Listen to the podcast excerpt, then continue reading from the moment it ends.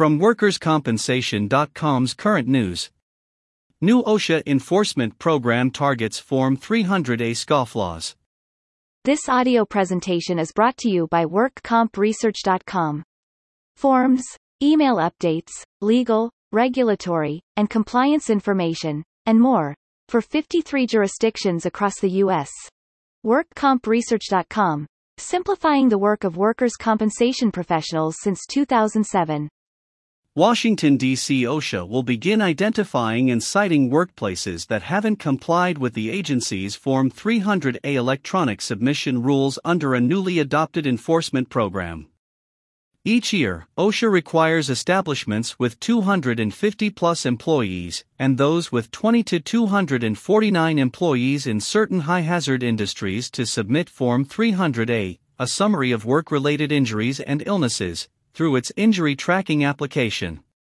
With help from its area offices, OSHA intends to find those establishments that haven't followed the requirement by matching newly opened inspections against a list of potential non responders. The program, set to begin this month, is based on recommendations from the Government Accountability Office.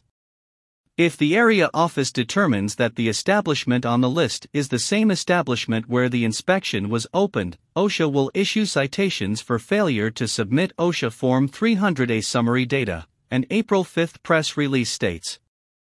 The program also will target non responders at a corporate wide level for the nation's largest employers. OSHA believes that it is vital for the public to have access to illness and injury information that employers provide in their annual submissions, OSHA Administrator Doug Parker said in the release. We are committed to enforcing this important requirement and will continue to look for strategies to reach full compliance. OSHA says it will release ITA data as part of its electronic record keeping requirements for certain employers. As of last month, nearly 300,000 establishments had submitted their information from Form 300A. Public access to injury and illness data for industries, companies, and establishments allows employers, workers, potential employees, and others to better understand workplace safety and health outcomes at an employer or industry, allowing them to make valuable insights and informed decisions, the release states.